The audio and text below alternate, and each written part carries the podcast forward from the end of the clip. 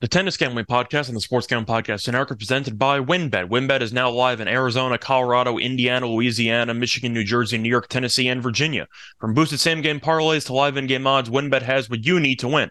Sign up today, bet $100 and get $100 at sportsgamblingpodcast.com slash wynnbet, sportsgamblingpodcast.com slash W-Y-N-N-B-E-T. State restrictions apply.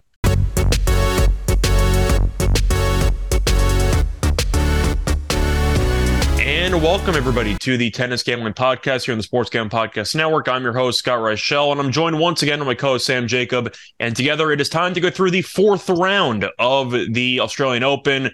First of all, Sam, I know both of us cleaned house last night. We'll talk about that in a second. But how's it going with you? I'm um, going pretty well. Some good matches. Some late at nights that unfortunately I could not uh, watch the full thing because it was at four and five in the morning. But um, pretty much as we expected with some of those results last night. Yeah, uh, just to go through the actual plays that we had, if you didn't realize based on our mood, we both ended up sweeping. Sam, remind the people what you had. I know you had a potential player prop or team total, whatever you want to call it. Remind the people what you had. Right. It was the under 16 and a half uh, for Ugo hum- Humbert uh, against Rune. Uh, the match pretty much went as expected, um, and I took the pretty pretty much the play that allowed Humbert to even win a set, but he did not. It ended up 6-4, 6-2, 7-6, giving him a total of 12, hitting the under 16 and a half, which was my lock for the podcast. And then I had Tommy Paul, who I thought the minus 135 was kind of a short money line for him, and he should have been a, a, a bigger favorite here. And the results speaks for itself. 6-1, 6-4, 6-3. I had the alternate line at a minus two and a half, I believe, plus 105 as my underdog. Complete sweep, easy from the get go.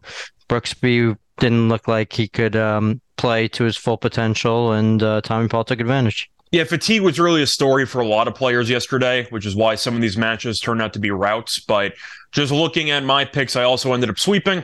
Uh, speaking of fatigue or injury or whatever you want to call it, I had Dimitrov plus seven and a half games as my lock at minus 135.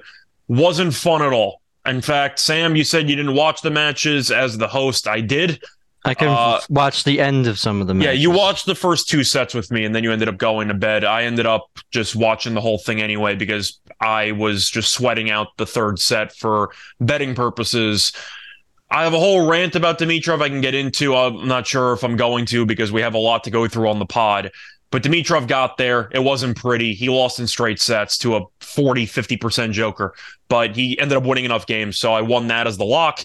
And for my dog, we basically doubled down on Rune. Uh, I actually did take the straight sets win at plus two at plus 130.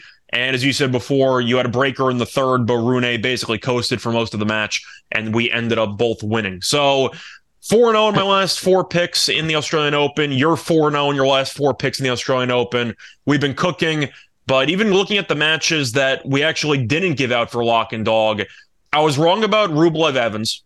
I thought Rublev would win. I just didn't think it would be straight set massacre. I thought I think that was the biggest surprise. Sorry to interrupt there, but I think that was the biggest surprise about all the matches from what we called yesterday. And I guess maybe the Ben Shelton Pyron, which yeah, the Shelton one I got wrong as well. Uh, I thought I thought Popyrin with the home crowd would fare well, and he did the opposite of that. He actually got his ass kicked. Uh, but the two surprises for me are the two things I got wrong. I really thought Evans Rublev would have been closer, and I thought that Popyrin was going to beat Shelton, and he lost in straight sets. So that was kind of the two shockers. We got everything else right. I like the over in the Bautista Agut match. The sets got there. The games got there. Uh, Dimitrov ended up getting there, did not win a set. So it was a good thing I took the seven and a half instead for the games. We thought Wolf would destroy uh, Mmoh, and he did. He ended up winning that one in straight sets. I was wrong about Tommy Paul to win in straight sets, but I was right about him winning. Of course, you were more confident than I was because you gave it out as an alternative spread. And we thought de Minaur would destroy Bonzi, or he'd win, and he did. So overall, very good day for the podcast for the second day of the third round. Now it's time to get into the fourth round. So I feel like the best way to do this is to go through the actual quarters and then work our way backwards here. Uh, you ready? Or you want to add yeah, anything from yesterday's matches first? No, no, let's let's do it. All right. Uh, so starting off with the first quarter. Well, wait a second. Wait a second. Wait a second. Wait a second. We That's got something we got to talk about. Oh, that's right. There is something we got to talk about. You ended up sweeping with your lock and dog picks. However, you did technically give out a loser because you had uh, Bautista Agut not to face a break point at plus 20,000. And it actually wasn't even that horrible. Murray was injured. Uh, you could tell from the first set when Bautista Agut ended up winning 6 1. He only faced two break points in the entire match. Now, it was a bit misleading because it was love 40 and Bautista Agut got broken in the first point. So you would have had to face a minimum of three or maximum of three in that actual game had, you know, he not just punted the first break point that he faced, but plus 20,000 Match was about three plus hours, four sets, only two break points. Really not a bad call. Yeah, uh, we got deep into the second set there before he actually had to face one of those break points. And we were both keeping track of it because it ended up being five games into the second set. It was also just funny, to... to be honest. You just threw it out there because one book's offering the stupidest props imaginable. And it looked good for about, I don't know, what, like 1.75 sets. Yeah, was, we were at 1.75 sets in, and I quote Scotta here. He says, "I'm one of the greatest tennis pickers of our generation." That that was so, not said. I, I need to see the script on that one. Uh, we need to consult the. What's the name of the the scribe? Is it the scribe who does the court stuff? Who types all the things verbatim? No, I don't. Oh, you mean oh, in the like actual judicial court? Yeah, in the actual judicial court, the person with the typewriter. Oh yeah, the yeah, scribe. Yeah. we need we need to uh, consult uh, the scribe. We got to see if I said that. But anyway, car- you can carry on. Anyway, it was a decent play for plus twenty thousand. Two break points in the entire match. You know, you you can't get much closer than that to be you know immediately rich. So. Well, technically, you uh, could only face one break point or zero, but either way, it was a good it was a good attempt. Uh, just you know didn't work out. Uh, the odds today for those props, by the way, not nearly as fun. Uh, the longest odds are actually Nishioka at plus fifteen thousand. Uh, every other one's basically uh, twenty five hundred, and Sinner is a thousand. But and Hurkacz is plus eight thousand. But there's really not many. Va- that, that still is a service game, so that's actually you know not totally bad, not great for the non uh the no break points. Uh, yeah, Nishioka's plus uh, 25,000. Hurkacz is plus 15,000. Korda's 5,000, which is an absolute joke, by the way, because Korda's not a good server. Uh, he's okay, not great. Uh, Khachanov's plus 10,000. Uh, all right, you don't have to continue. It's okay. Not, the point is not going to happen. You can bet the aces, though. They do have aces for the over under in the Tsitsipas Sinner match. But either way, now we're talking. Uh, it's only minus 115 for the over under 17 and a half. But still, that's your niche prop analysis for the pod. Uh, other than that, though, do you want to actually talk about any of the matches yesterday in a deep dive perspective, or do you want? No, to let's go forward. Let's go okay. forward with the quarters. Okay, so starting off with the first quarter, uh, you are looking at Korda being the new favorite because he ended up beating Medvedev, and now he might be a bit overvalued. Korda is plus 110. Herkaz, Hurkacz is uh, plus 250. Khachanov is plus seven uh, is plus a 275, and Nishioka is the super long shot at plus 800. I'm going to ask you, just going through the actual matches for the fourth round, Hurkacz plays against Korda. So you have the top two guys against each other, and then you have Nishioka against Khachanov. So wouldn't you agree that the value is with whichever player you think is going to win the Khachanov Nishioka match, just mathematically speaking? Yeah, I mean, the odds of that match, we're seeing a minus 250 on Khachanov versus Nishioka. He's up 3 1 in the head to head. But I don't know. I think it's any one of any one of these guys can take this quarter at this point. I think um, both of these matches that we're seeing in this quarter coming up is going to be close matches, and I think any one of these players are pretty much live to take the quarter. I still have from my outrights pod um, Hurkacz to win this quarter at plus 1200. So, uh, like you had on Bautista Agut, you know, we're, I'm just riding on that and play Wolfie. at this point. And Wolfie, both living. Mm-hmm.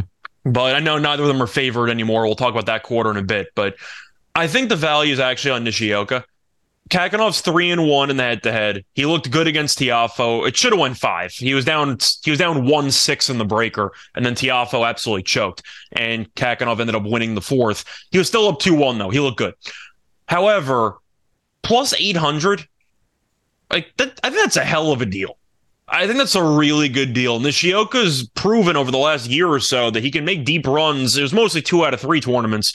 Made the finals in DC, ended up winning in South Korea. He proved last year that he's capable of really annoying opponents by keeping the ball in play and by his movement.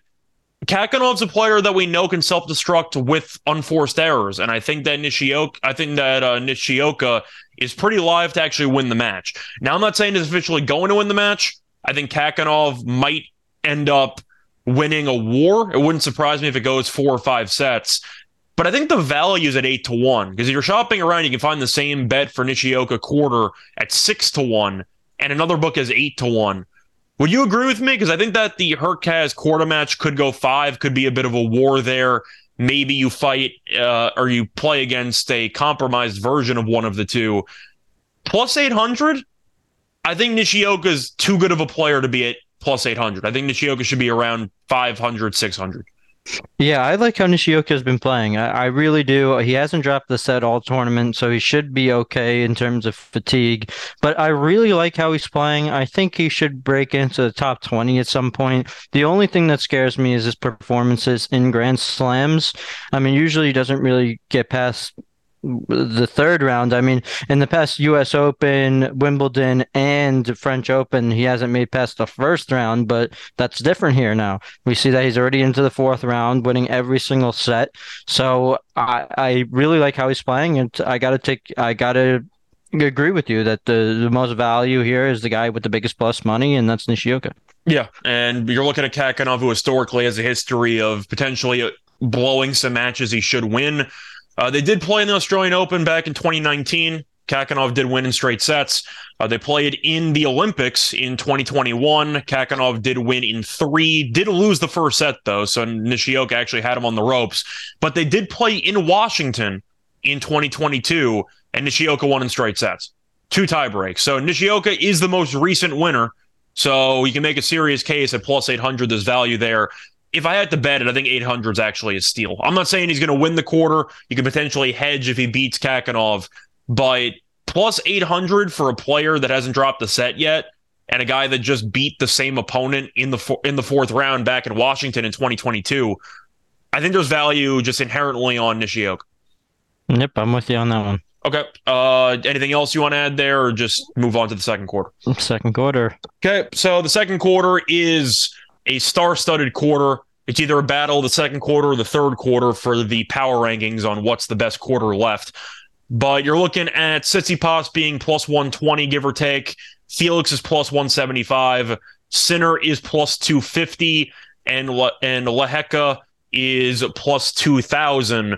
You have Tsitsipas against Sinner, and you have Felix against Lehecka.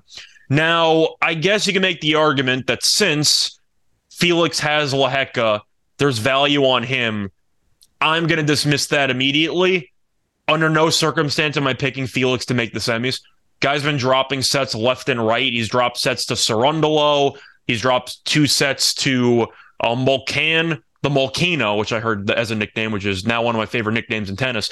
Down 2 nothing in that match. Felix hasn't looked good. I'm just going to point it out. Like Cerundolo had a pretty good uh, season last year. I believe he cracked into the top 30, but Felix has not looked sharp. He's dropped too many sets early on. And I mentioned it before. I don't want to back players, especially with a tough road ahead of them, who have had to expend extra energy through playing more sets in the early rounds. I'm eliminating Felix. I know that the the draw is somewhat favorable now because he has Lehecka instead of Norrie, and Tsitsipas and Sinner might kill each other. I, I can't take Felix. I, I think the value is going to be on Lehecka actually. Plus 2,000? Isn't that a little bit absurd for a guy that just beat Norrie who's in the top 15? Well, I mean, in this match, we're seeing that uh, Auger's favorite at minus 400 versus Lehecka, and Lehecka's plus 300 here. Um, I, I, I, I can't really go on the side of Lehecka here. I mean, he, he had a great match against Norrie and he won in five, but I think the I don't know if there's any value on on any player in this quarter. I, I, I don't think there's any value either. That's why I kind of lean to Lehecka because it's 20 to 1. In reality, I think I'd probably pick either Tsitsipas or Sinner to win the quarter, but there's no value on it because they play against each other. And I think that match might be a coin flip. So I don't see much value. I don't trust Felix enough at plus 175. So I kind of threw out Lehecka by default because it's 20 to 1. Yeah, I mean it's fair, but I think especially there's no value on uh, Sinner or Tsitsipas because in this match, Sinner's a plus 175 against Tsitsipas. You could just take the match straight up and not have to worry about uh, having to play Auger. Uh, if you parlayed, let's just say Sinner at plus 175 with what Auger's line is going to be um, against Auger, if Auger moves on, it's not going to, it doesn't make sense to go with Sinner in the quarter. Yeah, I also am shopping around. I found Sinner at plus 333. I found Lehecka at 14 to 1. So I'm getting an extra six bucks just by shopping around. But I did a parlay calculator to see what the potential odds might be for Lehecka to actually win the quarter. He's plus 400, you said, against Felix? Uh, plus 330. Plus 330. Okay, so let me actually see what I can do here. So let's assume for a second that Tsitsipas wins. What do you think Lehecka's odds are against Tsitsipas? Like plus 400? Yeah. Okay. And what do you think it would be against Sinner? Um, like uh, I'll Same keep it thing? the same as Auger. Let's just say Okay. So, plus three thirty around there. Okay. So assuming he plays against Tsitsipas with those makeshift fake odds that we just came up with, that pays out at, at a plus uh, 2050. So that's basically the same thing as the price now. If it is Sinner, then you're looking at around 17 to 1. So there might be value, there might not be. So I'm actually not even sure if 20 to 1's a good deal or not because they might just make Tsitsipas a massive favorite if he beats Sinner, and then you might have been better off just kind of doing an open parlay or a rollover parlay uh, with Lehecka. But I don't see much value here. I think Tsitsipas will probably win the quarter if I had to guess, but there's no value on it when you have to play Sinner in the next round, then maybe Felix. So I have no interest in this quarter. I don't think there's any value, but I'm going to throw out Lehecka 20 to 1 because I think 20 to 1's a little bit high because Felix has been a bit vulnerable so far this tournament. Fair enough. I, I, I, like we said before, I just don't think there's any value. That's really what it is, cut and dry. Yeah. Uh, so moving on to the third quarter. Uh, we'll, go, we'll go back and go through some individual matches, by the way. So just keep that in mind. But mo- looking at the third quarter, you have Djokovic at minus 225. Then you have Rune at plus 450. You have Rublev at plus 550 and de Minaur at plus 850. We saw Djokovic win in straight sets. He didn't look great, but he looked good enough. And Dimitrov is one of the dumbest tennis players I've ever seen. Uh, that's why I've roasted Dimitrov on the show for about a year at this point. It's because I think very low of him as a player. I can't believe he used to be a top 10 guy just based on the lack of mental toughness and the awful shot selection that he displays. But I said before, we got a lot to go through in the pod. I'm not going to go on a full on Dim- Dimitrov rant. I could. I could go on one for like five, 10 minutes, but I'm not going to do it because he actually won me money. But Djokovic is now a bigger favorite than he was yesterday because he won a match. So he's at 225. I'm going to ask you it simply put. We watched him play. Djokovic had a phenomenal first set win there where he fell down on that volley to win the breaker. Crazy tiebreak. Then you had Rune, who looked very comfortable. Rublev, who looked really comfortable. They're playing against each other. And you have de Minaur, who won in straight sets. He has the home crowd behind him, and he's plus 850. Am I wrong for thinking the values on de Minaur? Or am I because I'm I'm trying to think what the odds would be against with him against Rublev or Rune with the home crowd. I think it's interesting, but I really think that de Minaur. I don't know if there's any value though if he's plus 345 to be Djokovic, because then he's going to be another probably plus two and change against Rune or Rublev. And at that point, if you just parlay plus 200 was with plus 345, it pays out at over 12 to 1. So I think there's actually not any value on de Minaur because you're better off just rolling over a parlay. Do you agree with that? Yeah, I mean, if you do the same thing for Rublev and Rune here, let's just say um, we take either one of them, let's just say plus 100, which is what we're seeing with Rublev, and we see him even play uh, de Minaur, which is the best case scenario, I guess. Um, he would be What, like a minus. Uh, I don't think it'd be that strong. Maybe like a Yeah, minus 200. What do we, what do we get out there? So if you throw in an even money with a minus 200, it pays out a, at 2 to 1. Okay, and then we're seeing him at plus 550. I'm I'm gonna take if anyone I think the value really is on Rublev at plus five fifty. It's a coin flip match versus Rune right now. It's a minus we're seeing minus one ten, minus one twenty five for Rune. Really a coin flip matchup. If you're gonna give me an extra plus five fifty compared to plus four fifty for Rune, I'm gonna go on the Rublev side of things.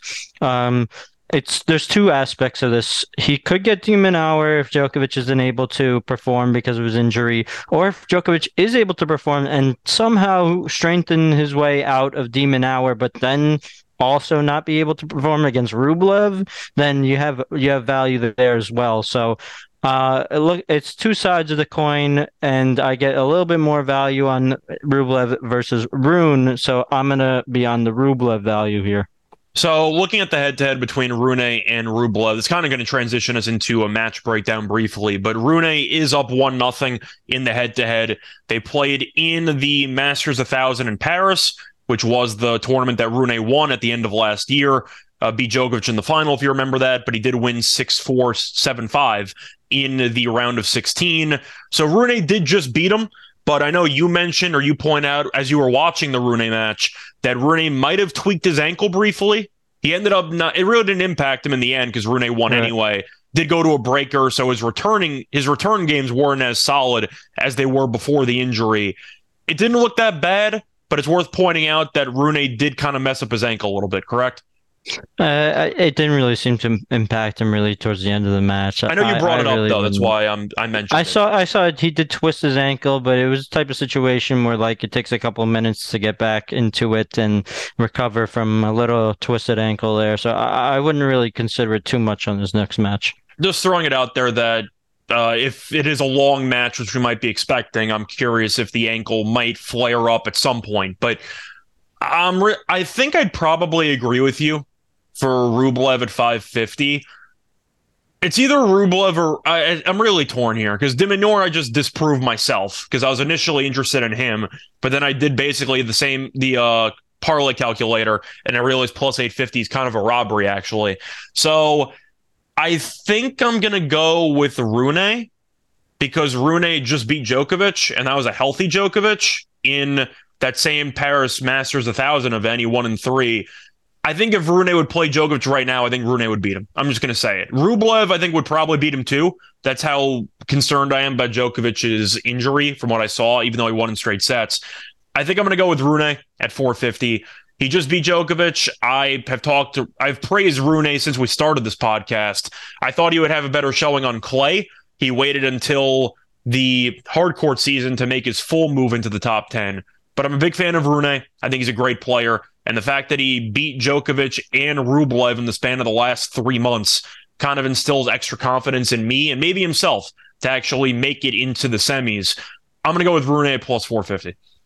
Fair enough. If you think Rune is going to beat Rublev, then that's that's the way to go. But I see, I just from the odds, I see coin flip, so that's why I'm going with the extra value. But I am going to ask you this though, because I asked you the same question yesterday, and now that we do have an extra match under our belt, the concern level with Djokovic's hamstring. I believe yesterday you were at a five. I was at mm-hmm. an eight, and the one out of 10 scale for concern. Are you still at a five, or have you moved up? I'm moving up. I'm I'm moving up to about a seven, seven and a half at this point. Uh, from the look of the Dimitrov match, the thing is, I think Djokovic can pull through in terms of not having to retire d- due to an injury, but it just seems like he is being very, very conservative with it, meaning that he's not going to be able to go for a lot of the shots that he's usually able to get to because he is the lanky Novak Djokovic who can get to so many balls when he's completely healthy. He's just, you know, um, I can't overstretch this so that uh, maybe I could like it's going to hurt um, re-aggravate or aggravate the injury so i'm not going to go for the ball which is very very tough when you get a hard hitter um, coming up like Rune or Rublev, I, I feel. So uh, it's definitely more on the seven and a half now, just because he, he himself has recognized that I can't go for every single ball at this point. This could really hurt me, even no matter what uh, run he makes in the Australian Open. So if you have, like I said, if you have a hard hitter where he needs to be healthy and be that lanky Djokovic to get to every ball, it's just he's going to be losing those points. So uh, I'm I'm up to a seven and a half at this point with concern. Yeah, uh, but I am looking at the actual schedule and I'm trying to remember exactly how many days off they have. Uh, let me just see if I can remember this. Okay, so from what I can gather here, I don't believe there's any time off. I think they go straight. Is that accurate? They play like they play the quarters on Monday, and then the semis would be actually on Thursday. So I guess the question I'm asking, there are a couple of days off. There's two days off or so in between the quarters and the semis for the men. Can Djokovic make it that far to buy himself extra rest? I'm not sure he can, if I'm being honest with you. I think uh, it's it's very strange because what I think is is that, like I said before, he's not going to go for many balls. Like uh, if it's he really needs to stretch for them here in these rounds, which is a very big concern. But if he goes to the semifinals and or finals, which I'm not sure that he will be able to get to, but at that point, I feel like in the finals he might be going for broke. Like I, I don't think he's gonna he's gonna like um conserve you know, energy. Be, yeah, be scared at all about the injury when it if it reaches that point. But he has to get to that point to actually be with that mentality. I think what what I'm trying to say is that he has. I think he has a mentality right now that he's trying to conserve and be uh, try to stay healthy to get to the final, and he's not going to be a guy to be like, "Up, oh, I'm done. Like this is too hard for me." I think he's just going to play to what he can and his ability is with the injury, and then move on from there. But if he somehow gets to the finals, I think he might be able to go all out. But like uh, like I said, it's it's going to be tough to get there if he is doing what he's doing right now. I, the thing is, I, I had to bring up the schedule because the point is Djokovic has to beat de Minaur and either Rune or Rublev before he gets the two extra days off. And two extra days is just not enough time. Like I, I don't injury, think it's going to matter. Yeah, if this injury happened in baseball, the guy's on the 15 day IL and he's not playing for two, three weeks and yet he's yeah. he's playing every two days. So the hamstring's not going to get better. He's going to need extra rest on it, probably a couple weeks. He'll shut himself down after the Australian Open for probably a month, and we'll go from there. But the reason why I bring it up is because I really wish there were odds on Djokovic to not win the quarter. I would slam it at plus money. My concern is still at an eight. I was definitely more concerned than you were yesterday. He won in straight sets. He really didn't look great. And in the third set, he got broken a couple of times because he couldn't move. And he was trying to save some energy. Dimitrov just hit a bunch of unforced errors all match and really bailed Djokovic out. But Djokovic, I'm rooting for him, obviously. I don't think he's good enough to beat Rublev at this point. I don't think he's big. En- I don't think he's good enough to beat Rune at this point. de Minaur, maybe, but it's such a horrible matchup since de Minaur is so fast and all he does is keep the ball in play that match could be four hours. And then Djokovic, if he would win that match, would have to respond physically well and play about a day or two later against a top 10 player in the world. It's such a horrible schedule for Djokovic. Yeah, yeah, I agree with you there. I'm dialing it back on the Djokovic can't move um, narrative. In the uh, third uh, set, it didn't look great. I'll tell you that much. He got progressively worse. Oh, the second set, he was good. First set, he was fine for the first what, like five games, six games. There's there's Djokovic, there's the player can't move, and there's Djokovic can't move like he usually. Okay, that, that's move. a fair point. Okay, and that's point. that's that's the big difference that I'm yeah. I'm gonna make here. I, I mean, mean there's a hyperbole, but yes, he, he he, in my opinion, is the goat, and he is very, very restricted. But he's not like a Andy Murray who can't move, or a Tsitsipas who can't move when he's really when they're really, really hurt. It's just I you're going to say Wawrinka, play to his full, his full capacity. Yeah, I think Djokovic at this, at this stage is roughly fifty percent or forty percent, and I don't think he's good enough to win the tournament at that mm-hmm. level. And since Rune just beat him on hard court about two months ago, I think Rune would beat Djokovic rather comfortably, in my opinion. But yeah, uh, yeah I, I think if I'm looking at any futures for Djokovic right now, assuming that they grade retirements or walkovers in case the worst co- possible situation, I would really bet the field to win the Australian Open at minus 150. I don't know how Djokovic is supposed to make it through the final, beating the likes of potentially Rune or Rublev, followed by uh, who would he face off in the semi? It would be Tsitsipas in the final, correct? Oh, I mean, if if that's what it is, it would be Tsitsipas or Sinner or one of those guys, right? So I'm trying to remember Sinner, who would he play in the semis? Hurkacz, Korda. Okay, uh, he'd play either Korda or Hurkacz. Well, we haven't we haven't gone through the quarter, but it's either Tommy Paul, Bautista, JJ Wolf, or Ben Shelton. That's actually a decent draw, though. Like that. Yeah, that's that's, that's the that's the easiest match. That's, that's why I'd rather actually. I'd really, really rather bet him against a bet. If there was a price for him to win the quarter or to not win the quarter, I would take the no plus money. I think that's the best bet possible. I doubt you'll find a book that actually offers that, but there's no chance I'm taking Djokovic at plus 120. Minus 150, I think, is actually a bargain but I don't think Djokovic is going to win the event. That's kind of where I'm at right now. But anyway, uh, you're going to lean to Rublev in the third quarter at plus 550. I'll lean to Rune at plus 450. Moving on to the fourth quarter, you have the new favorite, Tommy Paul, at plus 170 after a straight set win against Brooksby. Bautista Agut is plus 185. JJ Wolf is plus 350. And Shelton is plus 400. I find it fascinating once again in this quarter that the two favorites play against each other in the next round as Paul's taking on Bautista Agut, which means they're automatically value on Wolf and Shelton, and they play against each other. I'll ask you, Sam, where do you think the value lies? You know that you know where I stand. You know I already have outrights on uh, Bautista Agut and Wolf, so I don't exactly need to bet on anything in the upcoming round. But what do you think? Because right now, looking at the head to heads here, Shelton and Wolf never, never played against each other, and Bautista, Agut, and Paul have played four times. It's minus 110 apiece. Bautista Agut is three and one. Paul did beat him in the only meeting last year, though, in Paris in January of 2022. So it's a little bit contradictory because of what I said in the last podcast yesterday. I did uh, mention that I think Bautista Agut has the mo- m- most value, but as the rounds go on, I do have to adapt to what I think can happen based off previous play or and basically based off previous play and what happened in those matches. And right now, uh, what I'm looking at is I don't really see much value in terms of odds to win the quarter. I would just I wouldn't even like put in put make a bet on any of these odds because I don't see value, but I think the best player right now of that quarter is Tommy Paul, and I do think he's favored for a reason, and I do think that it's fair that he's favored. I think he's just the best player in the in the in the quarter right now. I think he's playing the best uh, um, right now. I had him in both of my underdogs, and he hit for me on both of the underdogs, and I just think um, of quality of play of all these players of the uh, young Americans, J.J. Wolf and Ben Shelton, Tommy Paul and Bautista Agut. I think Tommy Paul is just the best one out of them, and I think he will move on to win the quarter. But I do not see much value at his odds right now.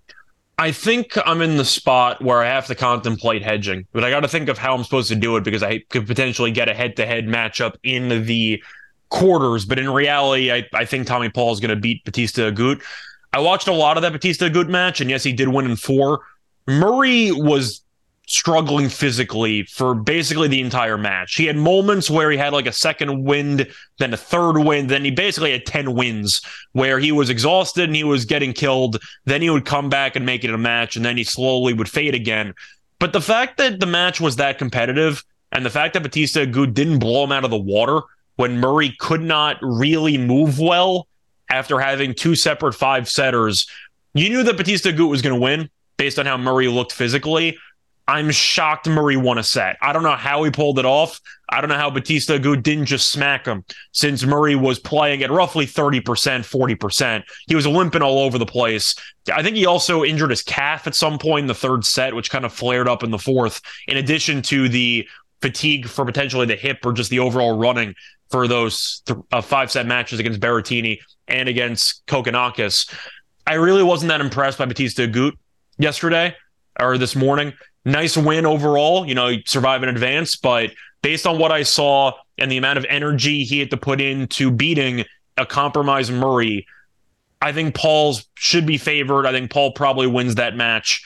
And for Shelton Wolf, I think it's interesting. I'd probably lean Wolf, but I I think that could be a competitive match.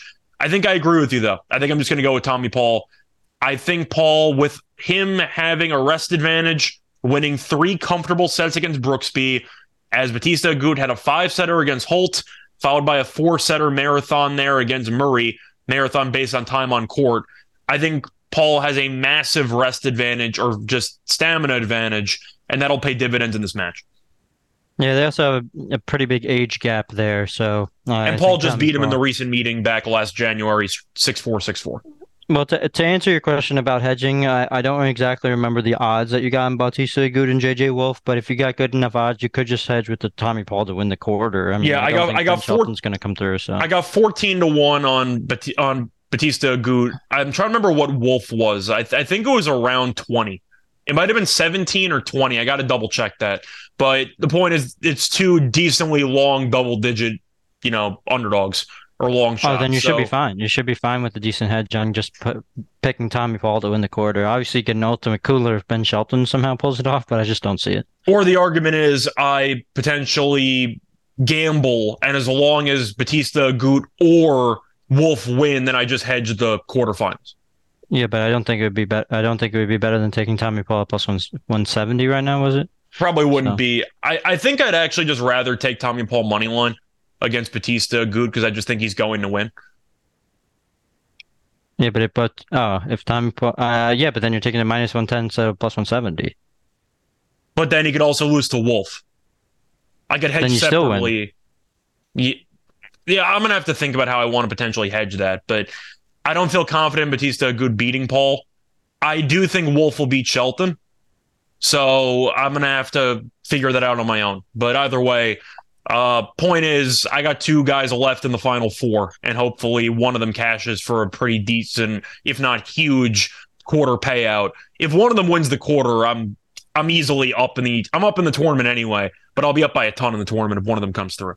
Gotcha. All right, let's transition over to these matches. All right, uh, so we're going to go back to chronological order here, starting with the matches on Saturday night. Uh, looking at the first match, you have Hurkacz against Korda. To go through the odds here, Korda is the favorite, obviously, because he's favored to win the quarter. To go through those odds, though, Korda is minus 160 or so on the money line, minus two and a half games is the spread, minus 115 for Korda, plus two and a half is minus 105. Over under is 40 and a half games. If you want to go for three and a half sets, it's minus 185. Uh, if you want to go with Hurkacz to win two sets, it is minus 125 uh, for the plus one and a half sets. And Korda for minus one and a half sets is minus 105.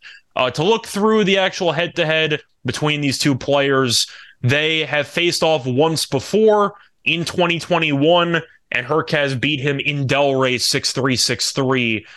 I'm just going to go on record. I like Hurkacz uh, for the value here. Nice win by Korda against Medvedev. I watched the highlights. I didn't actually watch that match live. I thought that he looked good, but I think Korda's a bit overvalued now. I kind of like the value getting the number roughly 11 player in the world, getting plus money against the number 31 player in the world. And there's value on Hurkacz, in my opinion. Yeah, I, I definitely can understand that. But to me, I'm I'm thinking that this match screams over. I like the um, over too. I think it's going to be a war. I just I I don't think Korda should be this big of a favorite. And I I I know 160 doesn't sound like much, but historically speaking, Korda's really not had any Grand Slam success. And yes, he beat Medvedev, but when you have these upset wins, you get the immediate overreaction from the future markets and from the odds makers. This feels like an overreaction, doesn't it?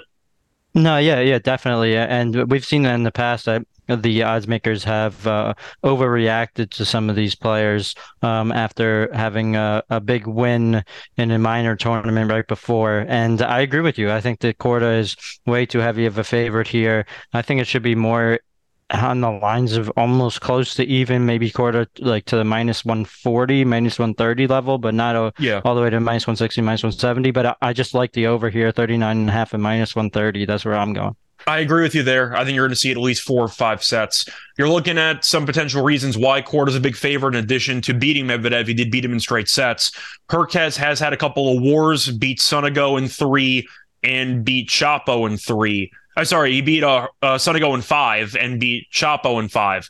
So he's off back to back five set matches. Korda has, looking at his results so far, only dropped one set back in the first round. He's won the last two rounds in straight sets. So there could be some significant rest advantage or stamina advantage, which might be why Korda's a decent favorite here at 160.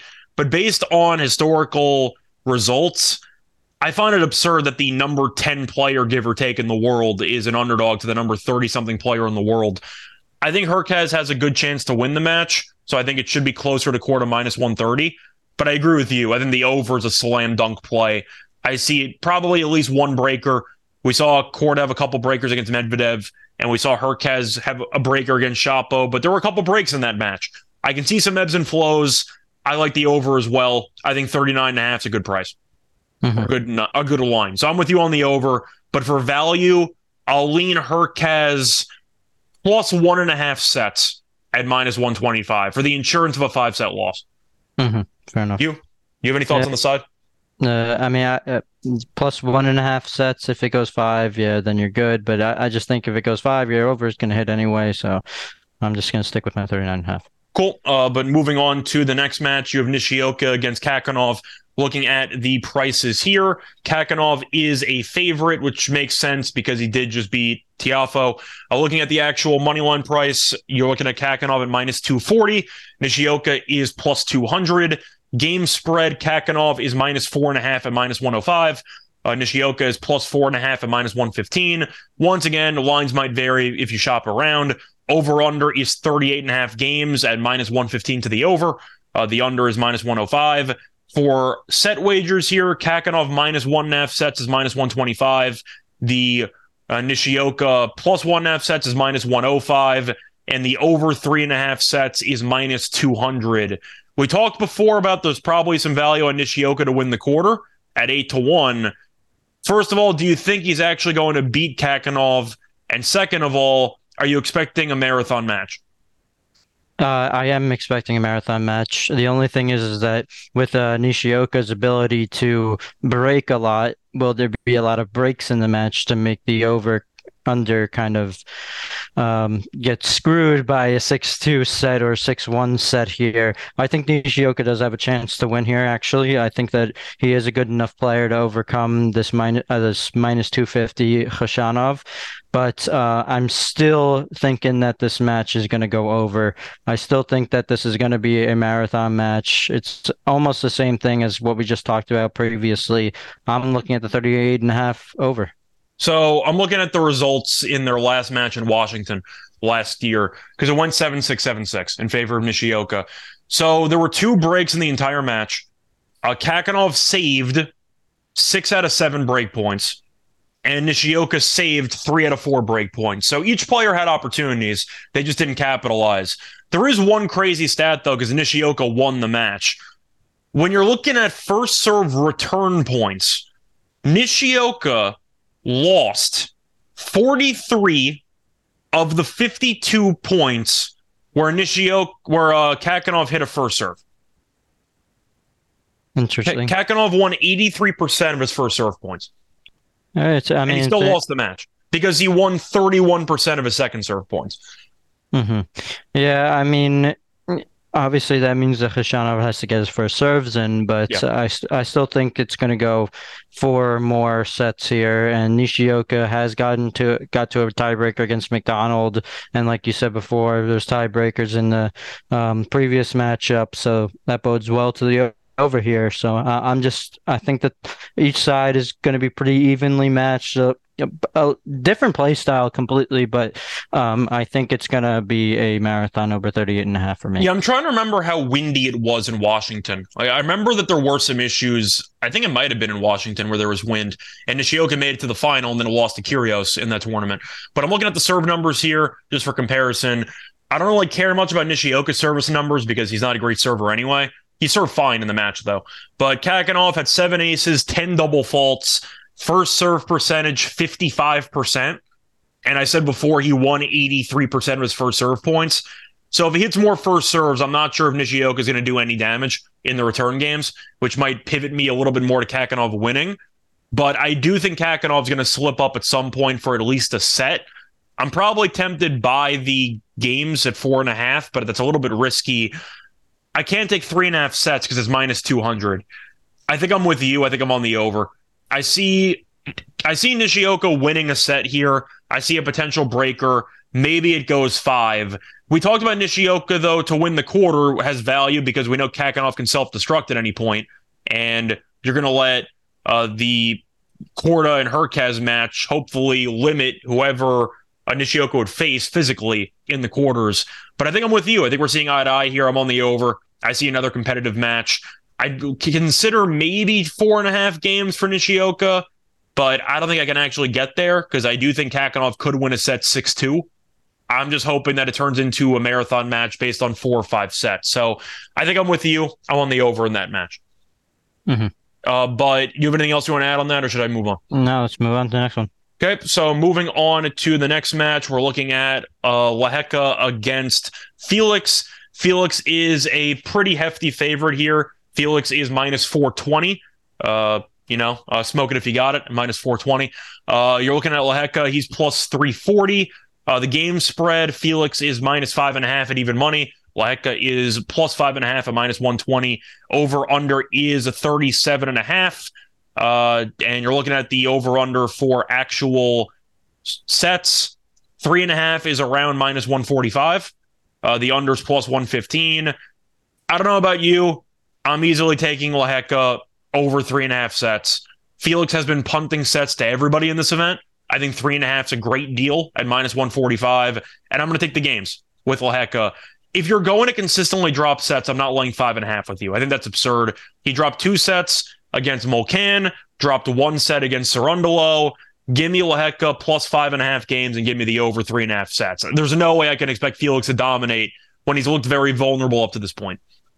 I'm I'm 100% with you on the over three and a half sets. That would be my only play here. What scares me on the games is the ability of Auger to break. If we look at just a Cerundolo match, uh, he uh, Auger was gave up a set six three, but he was able to win six one, six one, six four, which would below the spread there. So um, I'm just gonna go with you on the over three and a half sets here. I, I'm scared of what could happen when it comes to uh, breaks of service in this match. So I'm I'm just with the over three and a half. Yeah, I think if you wanted to go for a potential prop bet, you could make an argument for Lehecka first set because Felix so far in this event, he did well in the first set against Cerundolo, but he lost the first set to Pospisil 6-1, and he lost the first set to Molcan 6-3. If you actually could find a first set prop uh, which I'm it. pulling. I'm pulling it up right now. Plus two ten Lehecka. Do you think there's value there? Because I feel like there is. Mm, I don't know. That that's that to me is a is a shot in the dark. I don't. I, uh, it's happened, like you said, in those two matches, but I, I don't think that there's really evidence of Auger being vulnerable in just in the first set. So I, am going to stay away from it. I'm asking because Lehecka won the first two, won the first set against Coric, won the first set against Eubanks, and lost the first set 7 6 to Norrie, was 10 8 in the breaker. So that was definitely a serious marathon set there. I'm trying to just pull up the first set quickly. Did he have any breaks? Was he up anything? Uh, he did have a break point at 4 4. So he had a shot to potentially serve it out for the match. But I think there might be value there based on how slow Felix has started out. But the over three and a half sets is my favorite play. I can't trust Felix to win in straight sets. I just can't trust that happening. So give me the over three and a half sets. Uh, should we move on? Yep. Okay. Uh, so that officially concludes the game, the matches on the Saturday card. Technically, no, no, no, no, no, no. I mean, um, Tsitsipas Sinner is still. I was going to say there. that's a three in the morning on Sunday. I was I was using a technicality. I, I baited you in. Uh, so the last match, which we're saving the best for last, is Tsitsipas against Sinner which is the first morning match, so to speak, at 3 a.m. Uh, but looking at this overall line, Tsitsipas is the favorite, but it is relatively close. Uh, you are looking at Tsitsipas being a minus 200 favorite. You have Sinner at plus 175 the other way. Tsitsipas minus three and a half games is the spread at minus 125. Sinner plus three and a half games is plus 105. The over three and a half sets is minus 180. The under three and a half sets is plus 150 the other way. I'll go on record quickly. I think there's a no value on the under three and a half. I'm not picking either guy to win in a blowout. I think it'll be a very competitive match. And for the sets, minus one and a half sets for Tsitsipas is minus 120, plus one and a half sets for Sinners minus 110. The over under for games is 39 and a half. Actually, uh, yeah, it's 39 and a half. You can find a 40 if you want to go for an alternative, and it's plus 105 to the over. Sam, this is definitely the match of the tournament so far. No offense to Rublev and the Rune, but this, in my opinion, is the best match we've had up to this point. Tsitsipas has dominated the head-to-head, though. He is four and one. However, Sinner was a bit of a late bloomer as a top 10 player, and he really came into his own in the last year and a half. So, looking at the actual head to head, I just want to go through some of the matches here just to let you know how recent they faced off against each other. Uh, so, they played on clay four of the five matches, which is misleading because I think we can all agree that Tsitsipas is much better on clay than Sinner. Mm-hmm. So, they played once on hard court. It was in the quarterfinals last year, and Tsitsipas beat the crap out of him. Tsitsipas beat him 6 3, 6 4, 6 2. That's the only hard court match they've ever had. So I'm going to ask you this: Was Tsitsipas dominating in straight sets last year, and based on the form that Tsitsipas has been in, and the fact that Tsitsipas had had to uh, really deal with a little to no resistance, while Sinner had to go five sets against Fucsovics and win that match in the last round. Do you think Sinner is going to win? And second of all, do you think it's a repeat where City Tsitsipas blows him out? So, um, how I'm breaking down this match is I obviously think that uh, that last Australian Open matchup is something to consider here. When I'm looking at both quality of players, I think it's really more of a coin flip. But you look at the last year, three nothing. Really, it, it does concern you. Maybe that Tsitsipas has some kind of uh, play style that might be hurting Sinner when they go head to head here but I still think that Sinner and Tsitsipas are more of a coin flip when it comes to quality of play, uh, quality of player. Um, I'm looking at the plus four and a half for uh, for Sinner here. I think that even though he did lose three nothing in the Australian Open last year, I think that it's not going to happen the same way. Tsitsipas might pull through, but uh, being able to get four and a half games on a quality player coin flip, I think is a good deal. So uh, I'm with the Sinner side of here, plus four and a half, minus 125. I think the only concern for me is the fact that Sinner has not won a set in the last three head to heads, but two of them were on clay, so you can toss them out. Tsitsipas should beat him on clay the majority of the time. It's just the way it is. Sinner last year in the Australian Open was still a relative unknown. Of course, we were aware of him, but nobody thought watching him in the Australian Open, oh, this guy's going to make a Wimbledon final. This guy's going to potentially be a serious candidate to win the U.S. Open. And then he lost that insane match to Alcaraz it seemed like everything really clicked in the clay season for Sinner when he beat Alcaraz in the final of I'm trying to remember what event that was. But you know what I'm talking about. Was where was that? Was what tournament was that? Where Sinner beat him. I remember that it I was in Florida at the time. I watched the match in my hotel room. But the point is, once that match happened, I feel like we looked at Sinner differently. And we thought to ourselves, this guy can actually do something. And then he made the finals of Wimbledon and then he made a deep run in the U.S. Open. I think Sinner has drastically improved since that Australian Open just destruction by Tsitsipas, which does make me kind of lean to where you are, which is Sinner keeping this match competitive. I think my favorite play probably would be the over in games at 39 and a half. I think you'll see one breaker here. I think you'll see a competitive match in general. I think I am going to lean to Tsitsipas minus one and a half sets, though. I'm not fully willing to accept Sinner being a guy that could actually uh, win the match in my eyes, just based on how much sharper Tsitsipas has looked so far in the tournament. So I think I'm leaning Tsitsipas minus one and a half sets, but I think my favorite play probably would be the over. I see four sets with a breaker in there, which is good enough for me. I'll go with the over. Gotcha. A little disagreement there, no, but that's no problem. I, I just can't look past the head to head. Uh, it's just a spot where I want Sinner to win because I love Sinner as a player. But for whatever reason, Tsitsipas has just had his number. Yep. No, I see that as well. It so, scares me a little bit, but I, I like Sinner as a player. I think it's more more of a coin flip. I think Tsitsipas has the ability to, you know, lower his skill level sometimes um, when it gets tough in matches. So, I mean, Tsitsipas obviously still a great player, but I, I just like Sinner um, quality of player. So I'm I'm just taking the four and a half games. All right. Uh, so get. Sam, since uh, we went through all the matches, do you have anything else you want to add, or should we move on to the lock and dog segment? We have four more matches. You're you're absolutely right. I was bluffing. Uh, forgot. I got so used to the new format that we did yesterday that I forgot that we still had four matches to do. My bad. Uh, so that's going to conclude the action for uh, tonight. Now moving on to tomorrow, you have Bautista Agut and Tommy Paul starting off. I mentioned the odds before, but Tommy Paul and Bautista Agut are roughly minus 110 apiece. So it's basically a pick 'em. Uh, you're looking at the games. It's 38 and a half. That's all I have. I don't have any uh, real value on the set stuff because it's basically a pick 'em match. Sam, I'm going with Tommy Paul, just short and sweet. I hope I'm wrong because I got Bautista Agut at 14 to 1. I didn't think he looked particularly great against Murray. I think he was pretty fortunate that Murray was compromised physically. Tommy Paul was the opposite. He looked great against Brooksby, got to get off the court quickly, and he's younger. So I think that he'll be more fit.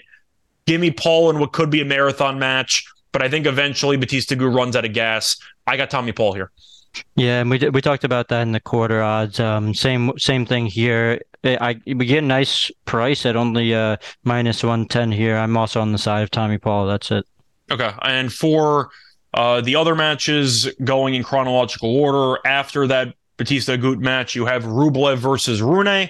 Uh, that's the second most fun match that we have because the first one's going to be Tsitsipas, in my opinion. But looking at the value here or the money line prices, Rune is minus 125, Rublev is plus 105, over unders 40 and a half. And that's basically it. Once again, basically a pick 'em, so there's no real value on the sets unless you think somebody gets absolutely destroyed. I'm going Rune. Uh, I know you're probably going to go Rublev because you liked him to win the quarter. Rune just beat him a couple months ago on hard court and straight sets. And I think Rune right is just the better player at this stage. It's close. I think it'll be a very competitive match. I'm to go Rune just because ever since he won the Masters a 1000, really the couple tournaments before that, he was just playing great tennis. And the fact that he beat Rublev on hard court roughly a month or two ago, I think bodes well for him. And Rublev played basically a perfect match against Evans. I'm kind of skeptical if he'll be able to duplicate that with the unforced errors. I'm going Rune. I'm assuming you're going Rublev.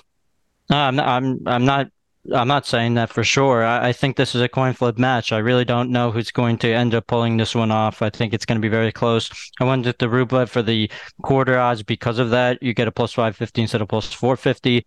And if it's a coin flip match and you have one of them where you're getting more better odds on, I'm going with the better odds on it. Uh, I think this match screams over as well. I think um, I don't think there's probably value on the over three and a half sets here because it's probably going to be a huge price to pay. But um, the over 39 and a half is what I'm looking at. I just think it's going to be a really, really tough match um, for for these guys, and I think there's going to be a lot of games being played. I think it could definitely go five. I'm going with the over 39 and a half. Yeah, you kind of mentioned what I was going to say at the end there, but there's not enough value on it. I was looking for the over four and a half sets for Rublev and Rune, and I found plus 220, which I need more meat on the bone to take that. Mm-hmm at 220. Like if it was three to one, 350, I'd probably, you know, put a little sprinkle on it. I'd dabble, but I don't think I can do that at 220. I think it'll be competitive. I'm a bit concerned about the actual games. I, I could see a couple six threes, maybe a six two in there if one guy just catches fire with his return games. But I think I'm going to lean Rune because right now I just think he's the better player. Mm-hmm. It is a coin flip, though. I will agree with you. I, I think I just think Rune is the better player. You also has the volatility of Rublev. You, you honestly never know what, what he's going to do. Sometimes he just loses matches in a big, big way. So. Yeah, mentally he starts losing it. He'll scream at his corner. I mean, Rune is a bit of an emotional guy, too, who is known to be volatile as well. And that's really why he has gotten into the top 10. In the second half of last year, he did a lot better at controlling his emotions. And that has paid him a lot of dividends throughout the last couple of months. So I'm going to lean to Rune in that match. I don't think there's any value on anything in that match, to be honest with you. Besides maybe a total game's over if you think that it's going to be a serious war. But even there, I don't think there's much value there anyway. So I think that's a pure stay away for me. Just sit back and enjoy. You want to make a case mm-hmm. for anything, or just stick, sit back and enjoy? No, that's what I'm. That's what I'm saying. Same thing. Okay. Uh, moving on. Uh, you're looking at the Shelton Wolf match. Uh, another really, really close line. A lot of close coin flip matches here. Wolf on the money lines minus 125. Shelton's plus 105. Over unders 40 and a half. Uh, they have not played in the head to head. Shelton, of course, this is the furthest he's ever gone. This is the furthest that Wolf has ever gone. So it's kind of a trade off there. I think we'll agree right now Wolf is the better player, but Shelton's got a good serve. He's a lefty, takes some getting used to. I'm going with Wolf. I really like what I've seen from him up to this point. Both guys have won in straight sets in each of the last two rounds. You're looking at Shelton, he beat Jarry and beat Popyrin. You're looking at Wolf, he beat Schwartzman and Mmoh.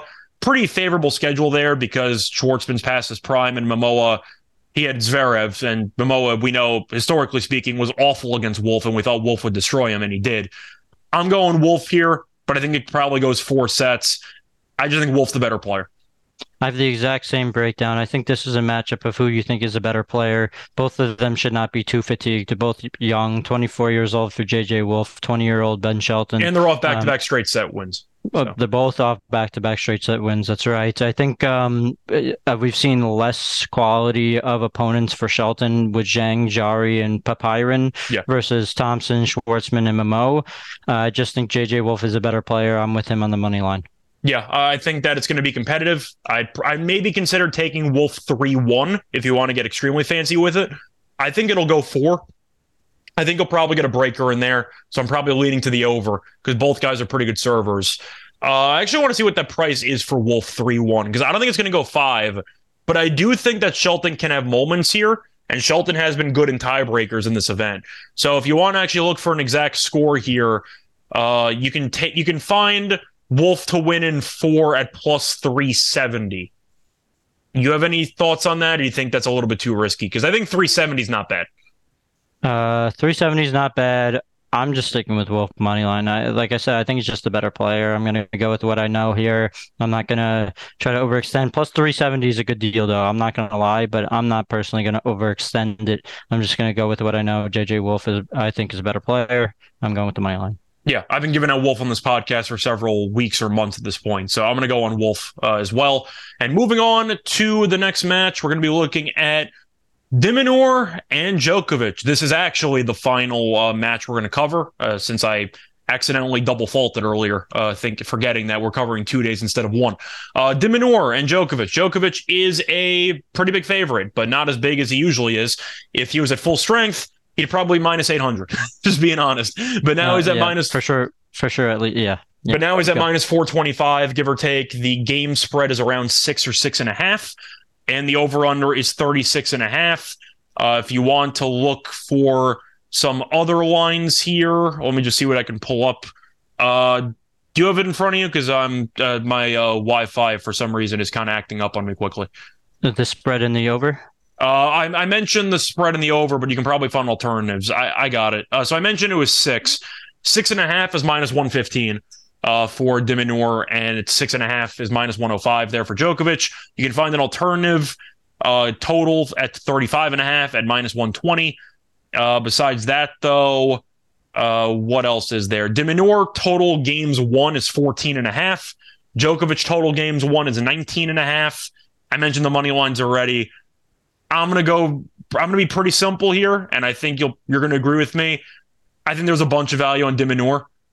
de Minaur plus the games for me, I think it's a hell of a deal. I'll take the six and a half. de Minaur is one of the worst players you can possibly face with an injury, especially a leg injury, because he's to run around. Unlike Dimitrov, he won't commit many unforced errors, and every point's to take nine years. Give me de Minaur. I think he's had a good shot to win the match. I think he's got a very good shot to make this a war. Give me pretty much anything pro de Minaur. I'll take the over in personal games. I'll take the over uh, in a set. I'll take him to win a set of minus 155. I'll take him plus the games, maybe even to win the match. But I think there's a lot of value on de Minaur. Yeah, I mean, I'm on the same I'm in the same boat, but I'm going to go all the way in saying that the value of the entire match bets here is the de Minaur money line, given the fact that you only have to play one set. I believe is the rule on that one for that yeah. to cash instead. Well, I was going to say an important thing to mention, which you just did. I was going to bring it up. Make sure you read the house rules of whatever book you're betting tennis on, because some books will refund it if a, if a player quits other books will pay you as long as one set is completed. Now, I don't think Djokovic is going to retire because he's got the crowd. I think he would willingly get his ass kicked just to stay out there for the crowd, but there's always a chance. So read the house rules, make sure that you don't get screwed over if Djokovic would retire mid match. But that's that's kind of the point that we were both going to make there. But thank you for bringing it up. Yeah, that's very, very important to make sure you have the rules. It's a huge difference. You know, a lot of people will just go in there blindly, like, eh, it won't matter. I don't think it'll. But then when it does happen, it's brings a huge, huge edge in, in, in the in towards the house if you are getting screwed over um, by a wager like a plus six and a half where you need the full match to happen and you're not taking the money line because of that. But the money line you have only one set to, to be completed and you do cash. So uh, I'm I'm going to say that the value is on de Minaur money line. I think um, as long as they uh, it as a win for de Minaur to win one set and he does win one set there, um, even if uh, Djokovic retires maybe after three or four, um, then I'm also going to say I agree with the minus 155 for de Minaur to win a set as well. Yeah, and just quickly looking at de actual path so far, he's had uh, little to no resistance. He won in straight sets against a relative unknown, uh, beat Mannarino in four, and then beat Bonzi in three. 6-2, 6-1 the final two sets. So he absolutely just cruised in the final two sets, got off the court quickly. Djokovic did win in straight sets, but the first set took about an hour and 20, was a relatively long match there. I believe the third set was also over an hour. So Djokovic was on the court for three plus hours despite winning in straight sets, and de Minaur was on the court for a lot less than that. I can't make a case for Djokovic here especially for the value. The home crowd will probably be a split because people love Djokovic, but de Minaur is an Australian guy and Kyrgios isn't there, so he's probably the most likable Australian player left. Can I say that? No, yeah, yeah, yeah, yeah. You probably say that anyway with Kyrgios being there because some people still don't like Kyrgios, but there are not many Australians left with Popyrin losing. So the crowd's going to be fully into de Minaur here, and I think that could definitely give de Minaur a spark. But I'm with you. I, I think there's a bunch of value on de Minaur here. I think he's got a good chance to win the match. Yep, that's all I got to say about that one. Okay, uh, so uh, before we actually get into the lock and dog pick, I am going to ask you quickly anything else you want to make, any super duper, no break points face, no whatever nonsense, or just move on? No whatever nonsense. No, not this time around. Okay, cool. So uh, we're going to get into the lock and dog pick. Before I actually get into that, going to take a word from our sponsors. We're brought to you by WynnBET. WynnBET is the official online sportsbook of the Sports Sportscam Podcast Network. WynnBET is active in a bunch of states, and there are a ton of ways to win, including live betting and same game parlays. And the NFL playoffs are here, so you can bet same game parlays and live bet on that. But great promos, odds, and payouts are happening right now at WynnBET. Ready to play? Sign up today to receive a special offer. Bet $100 and get $100 to limit it to state availability. And of course, if you hit the biggest long shot parlay of the week, if you put, I don't know, uh, Bautista Agut no break points faced with uh, Djokovic, you know, something, maybe it pays out $180,000 uh, if you bet $100 on it. Uh, a bit of a running joke there between Sam and I. Uh, but if you end up having the longest parlay of the week, you get $1,000 in free credit. There's so much to choose from. All you have to do is head over to the sportscampodcast.com slash wynnbet. So then we sent you the sportscampodcast.com slash W-I-N-N-B-E-T. Offer subject to change. Ter- offer subject to change. Terms and conditions at wynnbet.com. Must be 21 or older and present in the state where playthrough wynnbet is available. If you or someone you know has a gambling problem, call 1-800-522-4700. Welcome back, everyone, to the Tennis Gambling Podcast. Just finished breaking down the fourth round of the Australian Open with Sam Jacob. Now it's time to get into the actual lock and dog picks. Sam, we're both on heaters, but I'm going to let you go first because you're still undefeated in your lock and dog picks for the tournament. What is your lock for the show? My lock is going to be someone I think uh, where the money line shouldn't be as low as it is. I think he should be heavier favor because I just think he's a better player. I'm going with JJ Wolf on the money line as my lock. I just think that uh, these two young guys are going against each other, but JJ Wolf does have a slight edge and experience, and we didn't really see Shelton play such difficult opponents. He went five against Zhang. He had to beat he beat Jarry in straight sets and Popyrin in straight sets, but I'm not really considering that such great wins. And before he was in Auckland and lost two nothing to Halys, and before that he was in Adelaide, lost two nothing to Duckworth. I, I think JJ Wolf is uh, a better quality player at this point. He has better quality wins throughout his career. I'm going with the money line minus 135. Okay. And what is your dog? My dog, I'm going to go right back to the well. We've, I've done this two times already, and I'm going to go for a third time. It's a very favorable matchup for him. Um, because of who he's playing. It's going to be Tommy Paul and the alternative game spread minus one and a half at plus one fifteen. I've done Tommy Paul alternatives throughout this um, throughout this tournament and have cashed on every single one of them. And he's once again playing a guy who we're getting a coin flip on, and I think Tommy Paul does have a greater edge on it here. I would go Tom Paul, Tommy Paul minus one fifteen in the money line all day, but um, we're going with a a nice dog plus money price here. So that's what I'm going to do. I'm going to go with the minus one and a half games. Um, and uh, we're going to try to ride Tommy Paul throughout this entire tournament as, as a dog getting good plus money. Yeah, and it's funny because you have taken Tommy Paul alternatives all tournament long. The one show that you were not on I took Tommy Paul as my lock, and he covered that too. So Tommy Paul's made us money, a lot of money so far in this tournament. Having said that, he could kill me because I got two separate outrights, and Tommy Paul is now favored to win that quarter. So we'll see what happens. But either way, for my lock, I really thought about Tommy Paul as well. I was torn between Tommy Paul and the over three and a half sets in the Felix Lehecka match because Felix has been punting sets like a madman. And I think that there's some value there at around minus 140, minus 145 but I think I am going to go with, you know what? I'm going to go with Tommy Paul money line as my lock. I think that from what I saw last night, Tommy Paul's in better form. Bautista Agut has made the fourth round here a bunch. I believe he's made the fourth round here. Uh, he's he's been he's been here in this spot a decent amount of the time in his career. However, from watching him play, went five sets against Holt, struggled against a compromised Murray, I really didn't think he looked great. I thought he looked fine, but Paul was in a three set, just easy match. He's younger, he's more fit, he's more rested. I think it's a good spot for Tommy Paul, too. So both of us are on Tommy Paul, but I will take him as the lock. And for the dog, I am going to uh, take what do I want to go with here? Um, you know what? I'm going to go with a pretty decent plus money play here. I'm going to take de Minaur plus five and a half games at plus 130. I think plus 130 is an absolute bargain for a guy who should make life really, really difficult for the injured opponent. And I faded injured opponents all all uh, tournament long.